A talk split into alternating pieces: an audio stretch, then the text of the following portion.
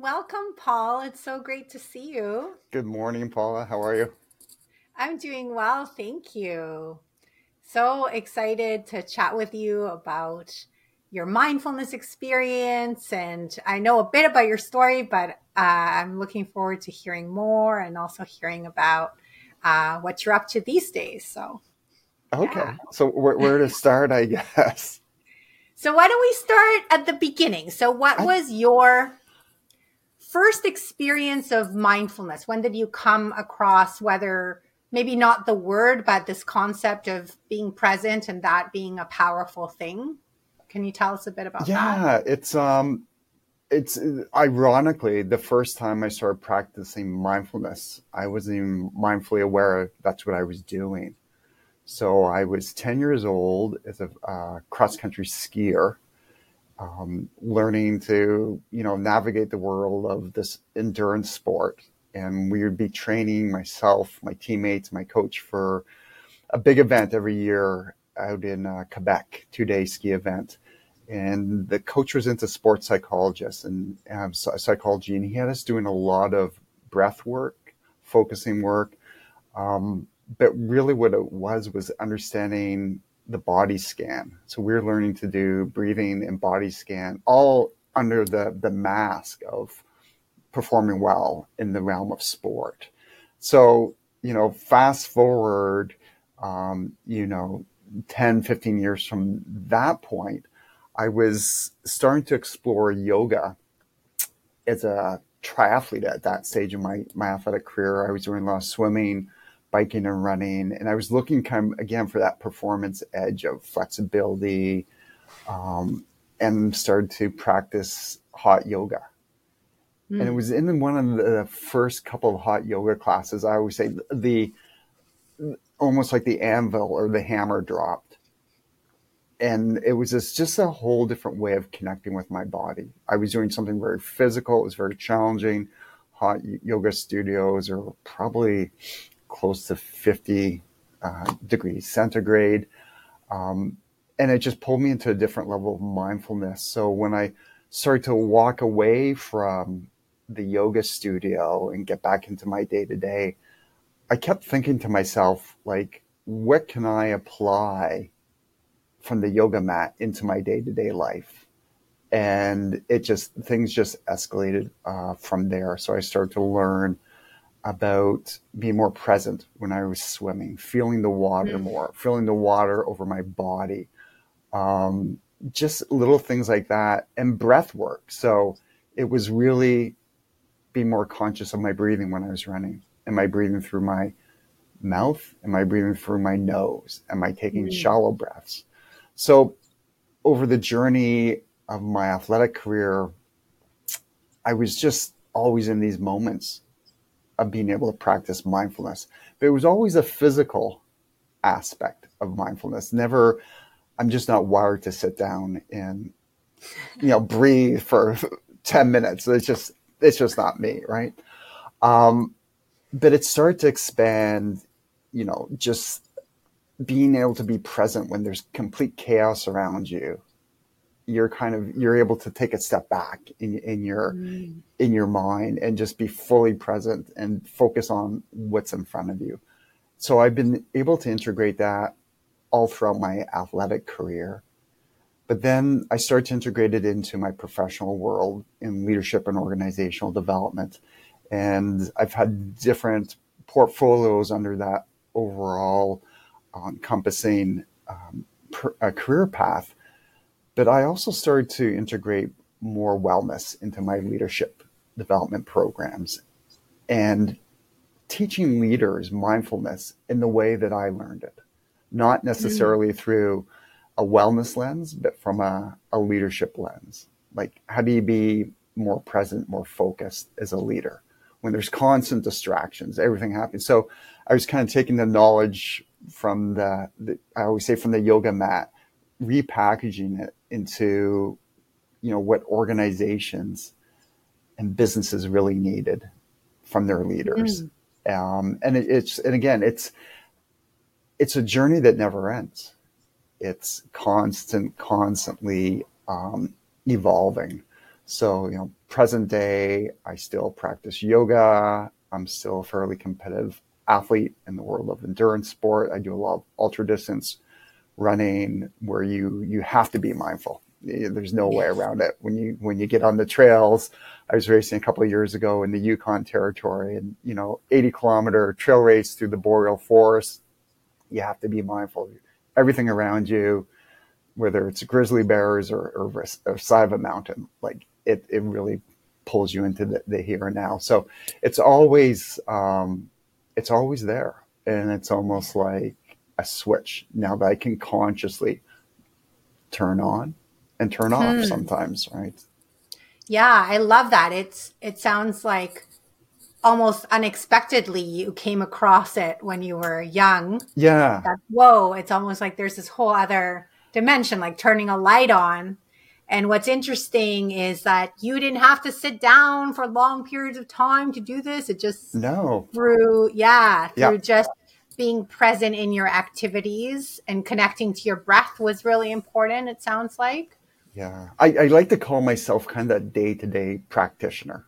Okay. Right. So I haven't gone through the formal yoga training or anything like that. I, I don't think I've taken a a workshop around mindfulness. It's always been something physical. Like I said, yes. it, was, it was on the yoga mat where I really everything really started to come together. Um, and I kind of took it for granted going back to my earlier like preteens and teenage years as an athlete about what I was learning till about 10 years ago. I was talking to another sports psychologist and he kind of stopped me midway conversation. He said, Paul, you take things for granted. And I said, like, what do you mean, Peter? He said, like you learned all these wellness and mindfulness skills at a really young age mm. that are now they're not nice to have they're needed skills whether yes.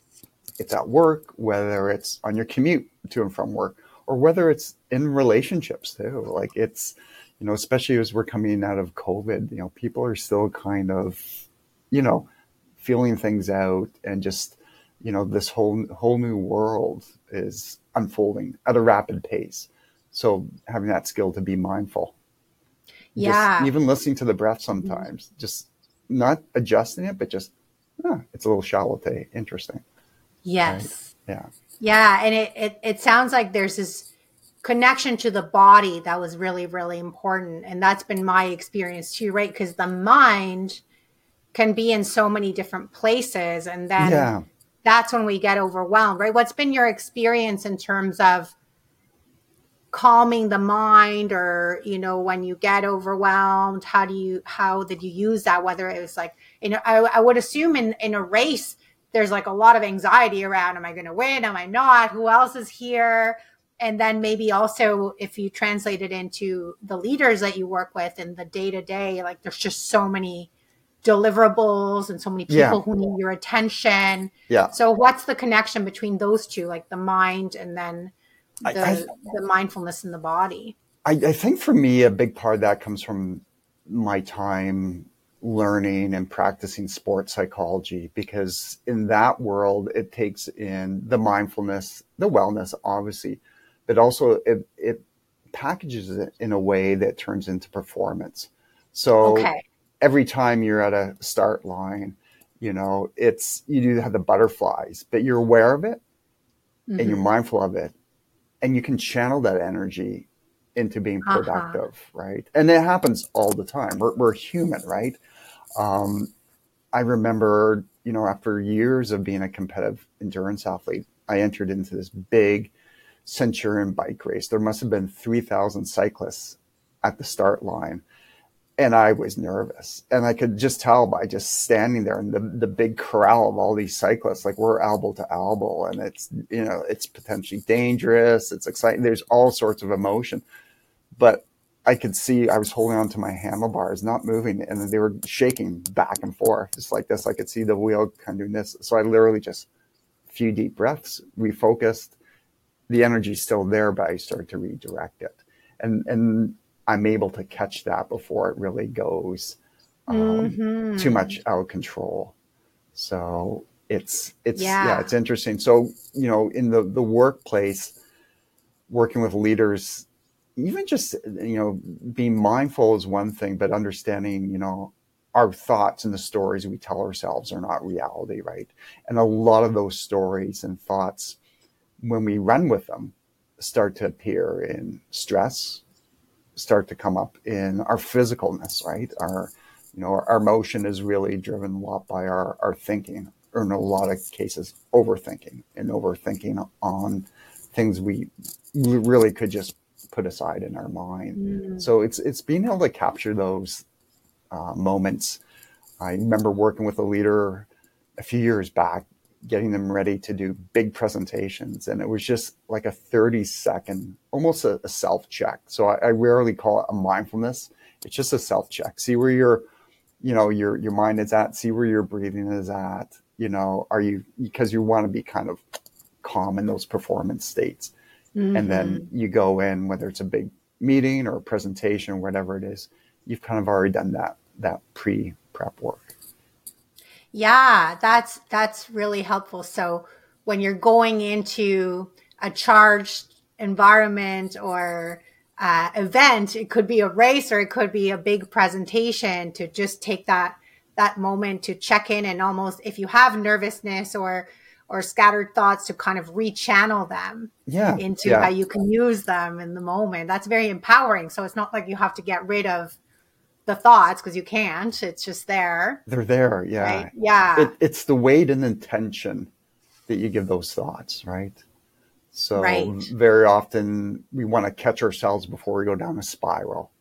Mm-hmm. So, you know, a lot of times, you know, when we see conflict in the workplace, it's usually two people or even two teams have gone down spirals thinking mm-hmm. I'm right, they're wrong. You know, why don't they do this? Why don't they do that? And it's all really, you know, that, that thinking that's gone astray. Yeah. And how would somebody deal with that? Say you have a leader who says, well, you know, this other team, they're not following the direction and it's causing me a lot of stress. And um, how would you help them through that? Like if they think it's their the other team's fault. Yeah, so I, it's it's interesting. I it's like conflict resolution is, is not kind of my my niche, but I right. often encourage leaders just to be with themselves and understand mm-hmm. their own thinking of okay, why are you thinking this? You know, with you know fact versus reality, and this almost walking them, coaching them through taking taking a, a step back. Yeah, and you know it's that it's that saying you know just I just need to gain perspective, right? Mm-hmm. So it's it's surrendering the voices, which are usually driven by the ego, and being able to put that aside. So I'm fortunate, you know, I'm finding more and more leaders in organizations that are starting to practice mindfulness on their own and encouraging them to bring it into the workspace. So there's yeah. a saying in leadership development, leaders bring the weather. Yes. So, really. you know, if we can get, you know, senior leaders on board, understanding mindfulness, well, wellness in the workspace, what it means to organizational performance at all different levels, whether it's revenue, whether it's employee retention, employee engagement, there's so many metrics that it impacts in a positive way that if we can start to create the culture to allow this to flourish, it will start to permeate. Yeah, it's a really exciting time, isn't it? Because yeah. I feel like even before the pandemic, um, it wasn't so accepted to to do mindfulness or to take time to you know check in with yourself or something like who has time for that yeah but maybe it was in part i'm curious to hear your experience that the pandemic it almost went too far i think people were my experience seeing what was going on is that people were in kind of like a fight or flight like let's do more because let's just like keep doing and keep working so that we can kind of get through this and then and then it just kind of all fell apart like it was just too much and people were saying whoa yeah that's pause yeah, but i don't know if that's what you experienced I, I, I, saw it at multiple levels. Like I, I, think for some people, again, personality types are very different. Mm-hmm. That frantic working that you're mentioning was was a way for them to deal with that anxiety or that uncertainty, right? So typically when something's out of our control, we immediately want to do things that gives us a sense of control and autonomy, right, over the situation. So it was a very unknown virus three years ago, right? Mm-hmm. We were, oh yeah, we're going to be locked down for two or three weeks maximum. Two years later, right, we finally start to come around back to normality. But the people, yeah, were getting burnt out. Leaders, I definitely saw a lot of leaders um, getting burnt out. But then the positive was, I think it spe- sped up the the need for wellness and people's wellness practice in the space. So you know, you'd have a group of people that were doing the frantic work for about six months and then realized that's it, can't do it anymore.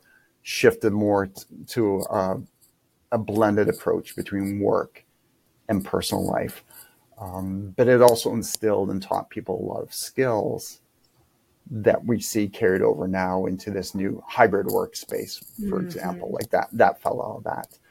Um, the first year during COVID, you know, there was an executive leader that I worked with. He literally said, Wednesday mornings, no meetings. It's all about personal time. And he mm-hmm. made that mm-hmm. right across the board. And again, top down, right? Leaders bring the weather, he put an emphasis on Wednesday morning is all about wellness. So it could be something physical, it could be something, you know, professional development related, but something that would just get people shifting their mind away from work and away from this unknown virus. Mm-hmm. So yeah. Yeah, yeah, that's really interesting. It is such an exciting time post pandemic because it's almost like we we were doing things one way. We were in a box yeah. And then the box, the box kind of like exploded. and now what do we do? And it, it's interesting to see people using their schedules in strategic ways because it could also be for creative time, right? Like if you're just putting out fires and, and, you know, responding to emails all the time, where's your time to kind of plan, strategize, collaborate, think of new ideas, solve problems? So, do you see people carving out some time for that working in different ways or uh, or is there also a divide between people that want to do new things versus like an old guard that's trying to put us back in the box I, I think there's a, I think there's a mixture out there, right? I, I, I think the good old days are gone. Not that good old days were ever good, right? Every time I hear that, it's like you're, you're time traveling, right? We mindfulness teaches us not to time travel. Like don't mm-hmm. travel too mm-hmm. far in the, the future and don't travel in the back or be present. And we're, we're, we're in the midst of a big, big transition, just not in, you know, the way we do work, but also just culturally how, how we're going to be living, working, building relationships too, right? There's mm. organizations are still trying to figure out what, what this new work will is going to look like. There's no clear cut answer at, at this time. Um, but you definitely see the trend to more that hybrid, blended work life uh, approach. And a lot of people realized they were spending way too much time commuting, or they were spending yeah. way too much time, you know, in an office space that they were possibly getting distracted from doing great work. So there's all different um, stories and scenarios depending on the individuals, the organizations. But we, we definitely see more of a swing to this, yeah. this hybrid digital uh, work world. Yeah, yeah, so interesting. Yeah, it and is. It's a great time to be in, in terms of um, the challenges the leaders are facing right now. I, I think it, it, goes back to looking at what this new work space, work world looks like. Mm-hmm. Um, and every leader, every leadership team, you know, board of directors, there's a lot, I, a lot still to be discovered. Um, you know, some some organizations and businesses can work 100% remote. Yeah, no question about it. You shift gears, you know, especially when we start to look at manufacturing stuff like that. That's just not possible. So it's not a one size fits all uh, yes. workspace anymore. And and I think when leaders understand that, they're going to be able to take the pieces from each of the uh, kind of the, the, workspaces and craft their own unique um, business model that operates well for them. Yeah, that's really interesting that there's not a one size fits all because it's almost like we're growing up, right? I got this this image of like when we're all kids and we were told like go to school at this time and now it's like we're growing up. We need to figure out like what are my needs as an employee and how do I communicate those? How do I work best? What are my needs as an organization? Like if I'm a, a leader, a particular team or group or division, to to check in, right? We need it's like almost like mindfulness, not just for ourselves, but for our communities, our organizations, our workplaces. How do we work best? Like who's here and how do they work best? And and just because like this company is doing that, that might work well for them, but it yeah. might not work for us. And it, it requires a level of of maturity, right? And of introspection that I think we didn't have so much before. It was just like this is the model of this is yeah this productivity. Is the way we've done. yeah, but again, just work it, more. Just keep working. yeah, and work harder. harder, harder. Yeah. One of the uh, mindfulness skills I teach leaders is, you know, through my mindfulness practice is the ability to have meta awareness. So you've got that ability to kind of rise above everything and see where everything's at. So you're mm. you're disassociating the overthinking, the emotions, the stories, you know, stories of the past, stories of the future, and just understand what's what's going on. Yes. And they connect better to their their team members, their clients, all across the board when when they have that. Yeah. Yeah. So meta awareness, being able to see what's going on. And what what do leaders need to do to get into that state you know because is it is it difficult? And is it also a, case by case sort of thing to figure out what what allows you to be clear enough and present enough yourself to to then offer that to your teams? Yeah i, th- I think it again this even pre-covid it always goes back to self-care so in, in leadership, you know, great leaders, they, they always have a unique formula for themselves. But the, the pattern that follows, it's the, the inside out approach, right? We have to be able to lead ourselves first before others. It's very mm-hmm. a cliche thing, but there's a lot of science now behind that. And part of self leadership is understanding your, your wellness and what are the things that have to be happening in order for you to be a great leader. And mm-hmm. a lot of that is, is coming back down to to mindfulness, right? Being able to understand um, just the, the power of the mind, power of the breath. Um, I remember years ago reading about Richard Branson, you know, owns, I don't know how many companies under the brand Virgin, but he's notoriously known for closing his door and just having 15, 20 minutes of meditation. Like just, you know, during the day, boom, do not disturb. It works for him, right? Yeah. And so it's it's for each leader, it's finding that ability to be mindful, but then you have to also be able to incorporate a good sense of emotional intelligence.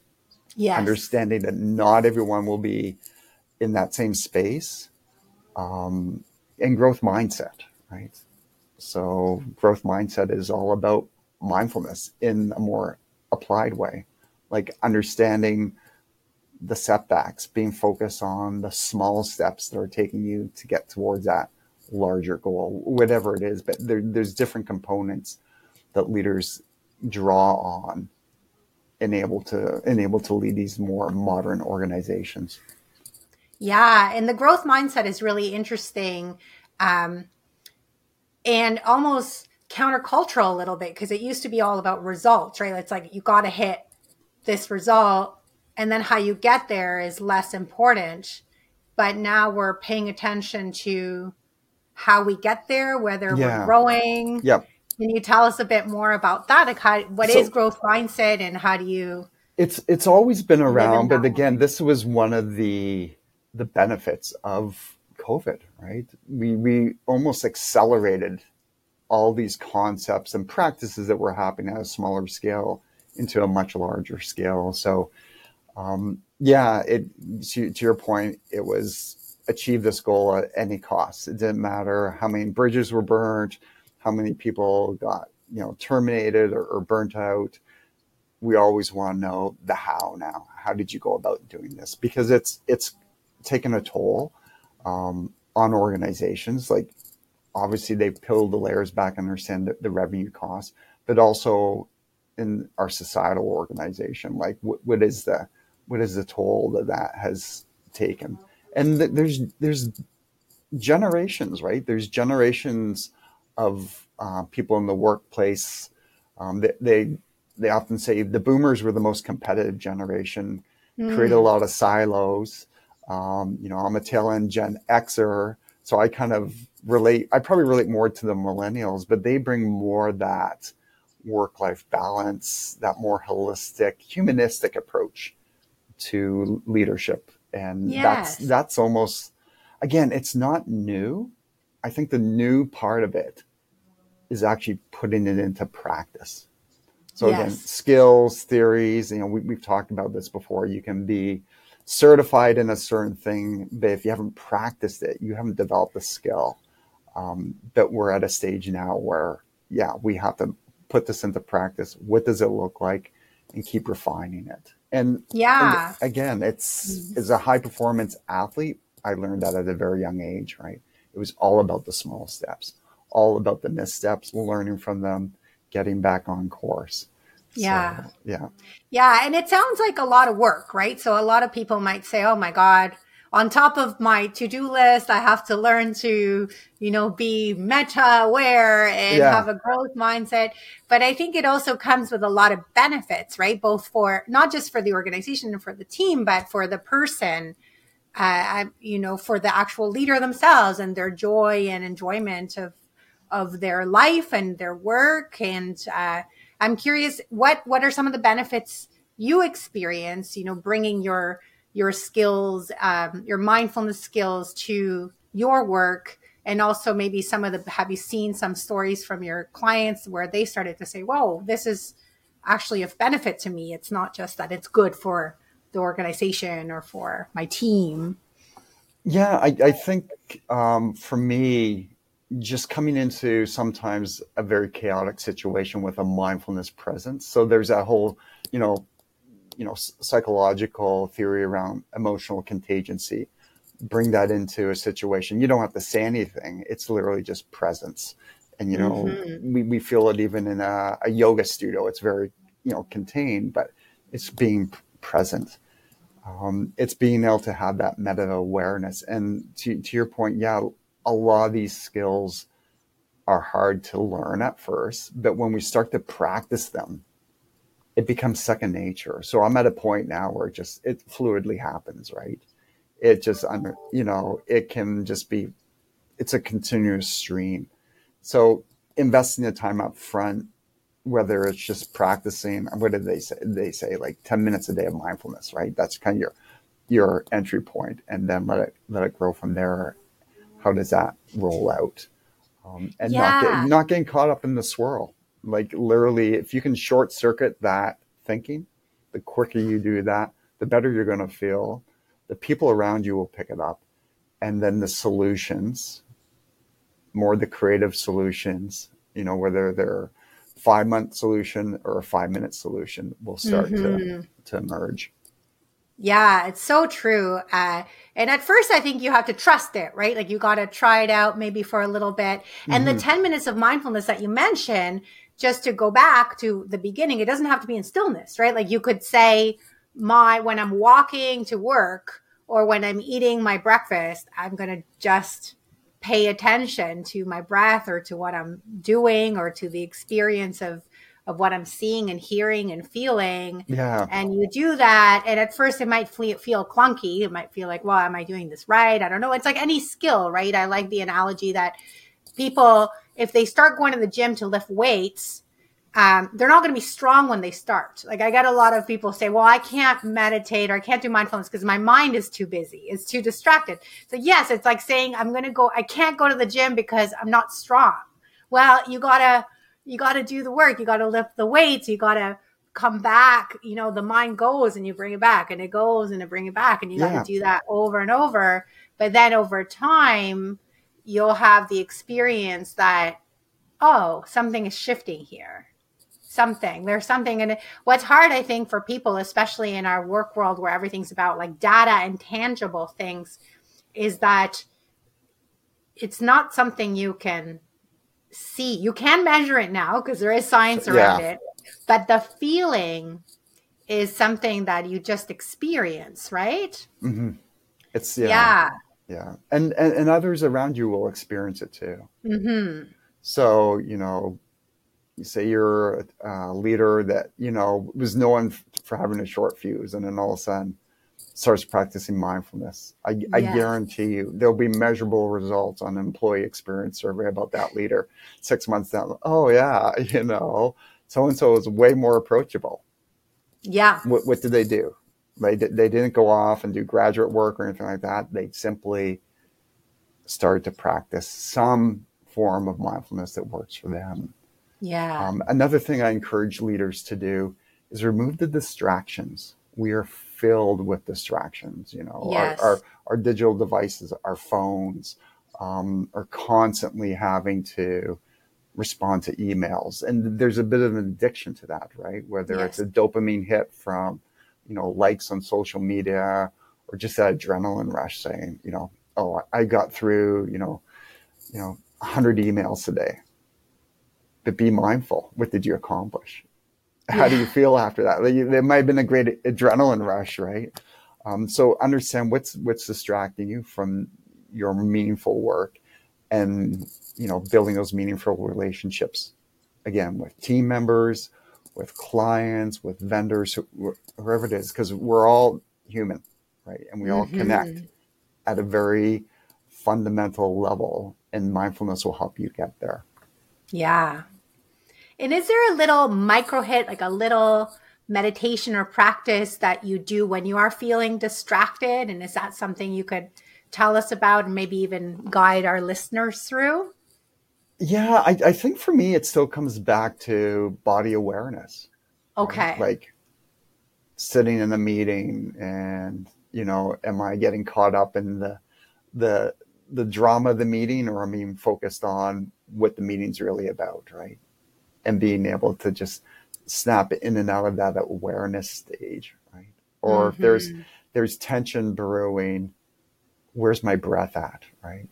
Yes. You know, because again, we're we're we're not saying, you know, every company and or every leader that practices mindfulness will be a perfect leader, right? Because we're we're humans and we're imperfect. That's just the nature of our wiring.